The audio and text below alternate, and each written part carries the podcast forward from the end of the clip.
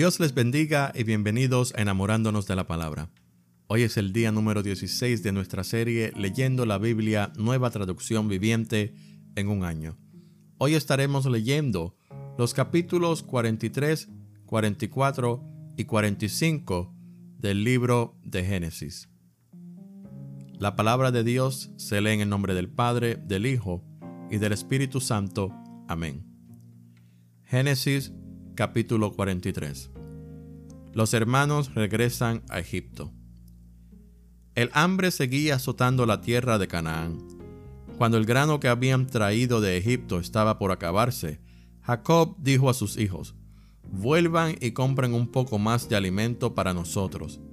Pero Judá dijo, el hombre hablaba en serio cuando nos advirtió, no volverán a ver mi rostro, a menos que su hermano venga con ustedes. Si envías a Benjamín con nosotros, descenderemos y compraremos más alimento. Pero si no dejas que Benjamín vaya, nosotros tampoco iremos. Recuerda que el hombre dijo, no volverán a ver mi rostro, a menos que su hermano venga con ustedes. ¿Por qué fueron ustedes tan crueles conmigo? se lamentó Jacob. ¿Por qué le dijeron que tenían otro hermano? El hombre no dejaba de hacernos preguntas sobre nuestra familia, respondieron ellos. Nos preguntó, ¿su padre todavía vive? ¿Tienen ustedes otro hermano? Y nosotros contestamos sus preguntas. ¿Cómo íbamos a saber que nos diría traigan aquí a su hermano? Judá le dijo a su padre, envía al muchacho conmigo, y nos iremos ahora mismo. De no ser así, todos moriremos de hambre, y no solamente nosotros, sino tú y nuestros hijos. Yo garantizo personalmente su seguridad. Puedes hacerme responsable a mí si no te lo traigo de regreso. Entonces cargaré con la culpa para siempre. Si no hubiéramos perdido todo este tiempo, ya habríamos ido y vuelto dos veces. Entonces su padre Jacob finalmente les dijo, si no queda otro remedio, entonces al menos hagan esto. Carguen sus costales con los mejores productos de esta tierra bálsamo, miel, resinas aromáticas, pistachos y almendras. Llévenselos al hombre como regalo. Tomen también el doble del dinero que les devolvieron, ya que probablemente alguien se equivocó. Después tomen a su hermano y regresen a ver al hombre. Que el Dios Todopoderoso les muestre misericordia cuando estén delante del hombre, para que ponga a Simeón en libertad y permita que Benjamín regrese pero si tengo que perder a mis hijos, que sea así. Así que los hombres cargaron los regalos de Jacob, tomaron el doble de dinero y emprendieron el viaje con Benjamín. Finalmente llegaron a Egipto y se presentaron ante José. Cuando José vio a Benjamín con ellos, le dijo al administrador de su casa, Esos hombres comerán conmigo hoy al mediodía. Llévalos dentro del palacio. Luego mata un animal y prepara un gran banquete el hombre hizo conforme a lo que José le dijo y los llevó al palacio de José. Los hermanos estaban aterrados al ver que los llevaban a la casa de José y decían, es por el dinero que alguien puso en nuestros costales la última vez que estuvimos aquí. Él piensa hacer como que nosotros lo robamos. Luego nos apresará, nos hará esclavos y se llevará nuestros burros. Banquete en el palacio de José. Los hermanos se acercaron al administrador de la casa de José y hablaron con él en la entrada del palacio. Señor, le dijeron, ya venimos a Egipto una vez a comprar alimento, pero cuando íbamos de regreso a nuestra casa, nos detuvimos a pasar la noche y abrimos nuestros costales. Entonces descubrimos que el dinero de cada uno de nosotros, la cantidad exacta que habíamos pagado, estaba en la parte superior de cada costal. Aquí está, lo hemos traído con nosotros. También trajimos más dinero para comprar más alimento. No tenemos idea de quién puso el dinero en nuestros costales. Tranquilos, no tengan miedo, les dijo el administrador.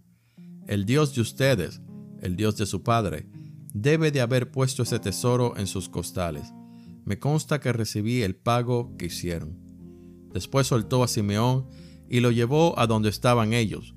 Luego el administrador acompañó a los hombres hasta el palacio de José. Les dio agua para que se lavaran los pies y alimento para sus burros.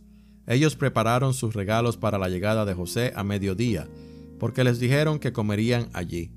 Cuando José volvió a casa, le entregaron los regalos que le habían traído, y luego se postraron hasta el suelo delante de él.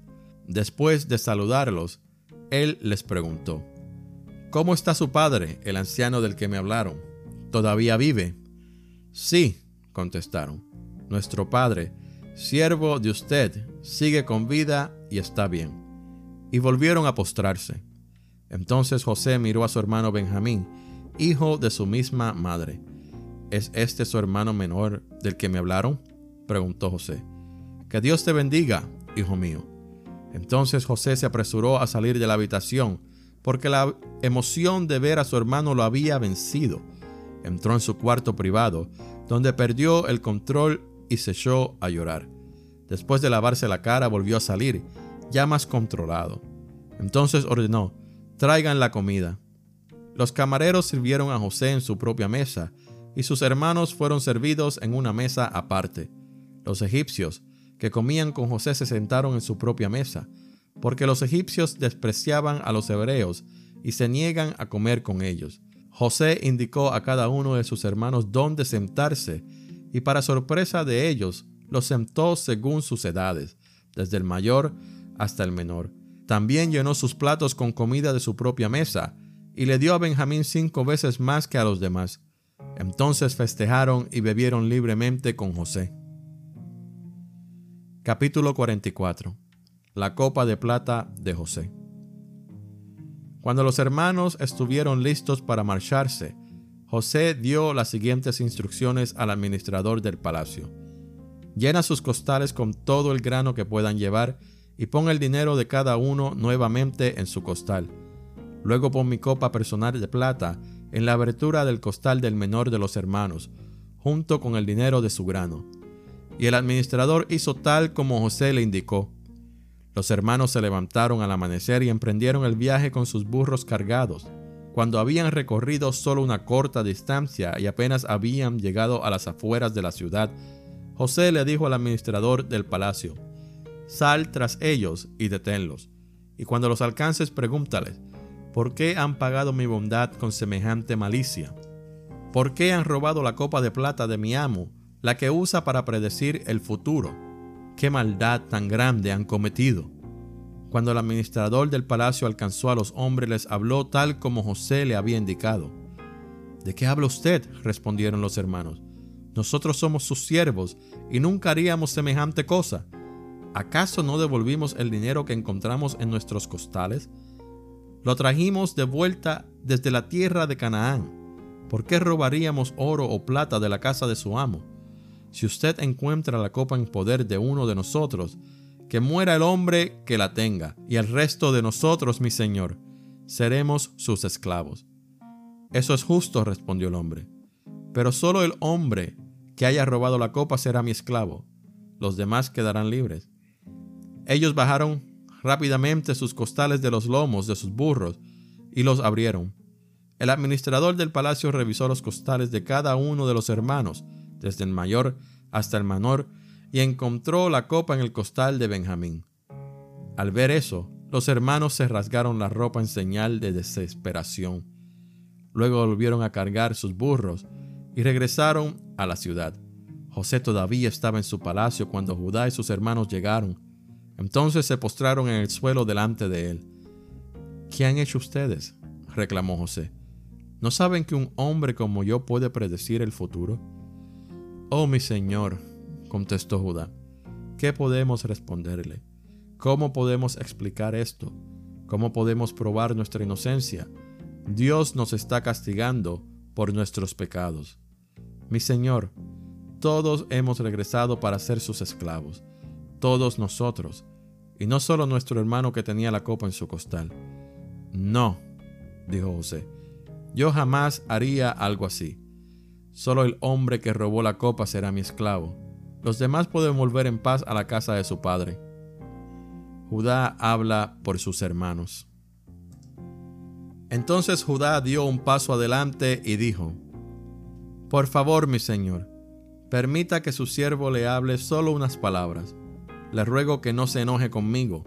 a pesar de ser usted tan poderoso como el faraón mismo. Mi señor, anteriormente nos preguntó a nosotros sus siervos, ¿tienen un padre o un hermano?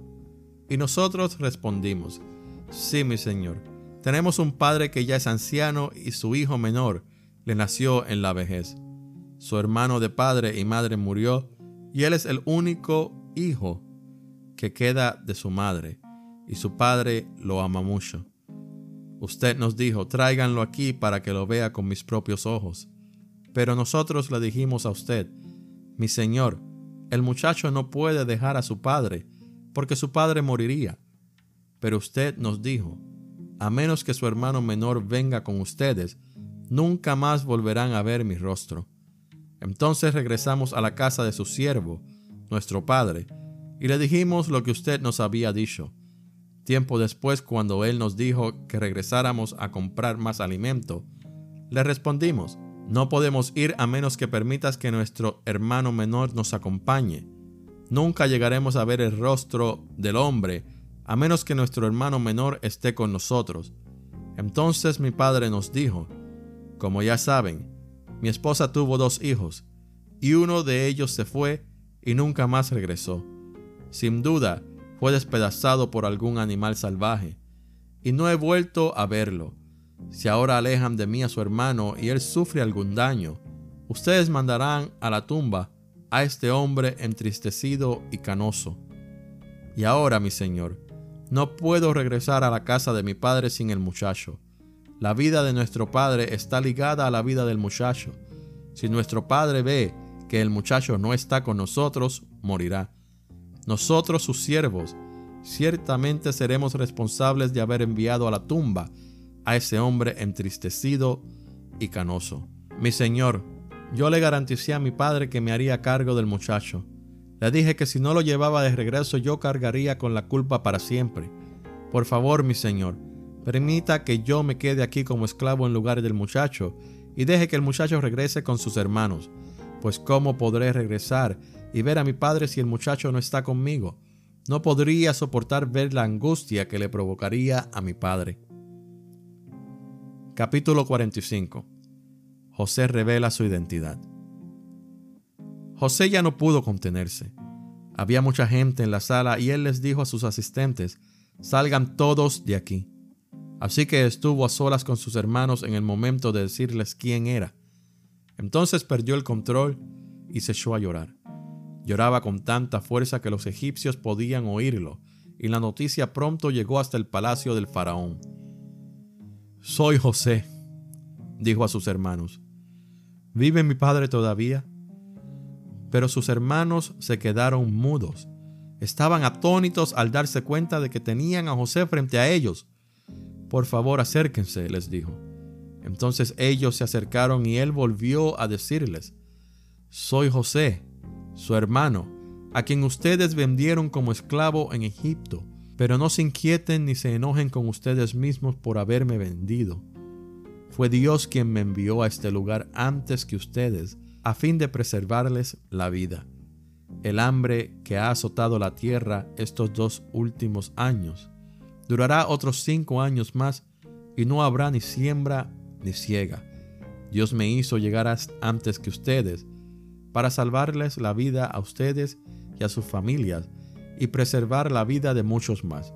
Por lo tanto, fue Dios quien me envió a este lugar y no ustedes, y fue Él quien me hizo consejero del faraón, administrador de todo su palacio y gobernador de todo Egipto. Ahora, apresúrense, regresen a donde está mi padre y díganle, tu hijo José dice, Dios me ha hecho señor de toda la tierra de Egipto, así que ven a verme de inmediato.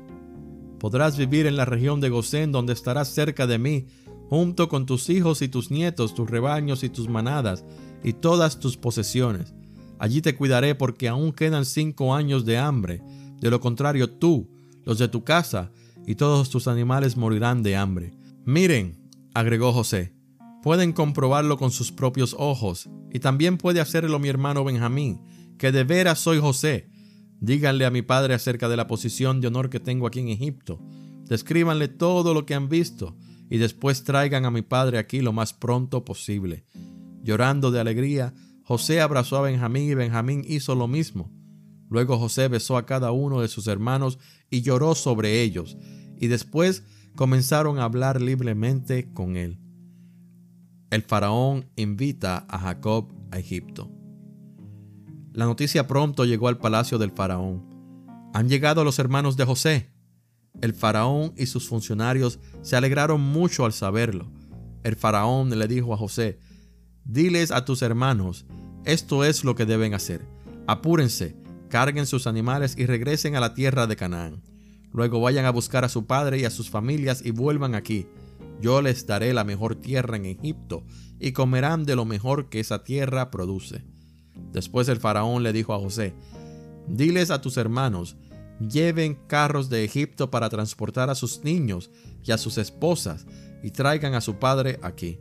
No se preocupen por sus bienes personales, pues lo mejor de la tierra de Egipto será de ustedes. Así que los hijos de Jacob hicieron lo que se les dijo. José les proporcionó carros tal como el faraón había ordenado y les dio provisiones para el viaje.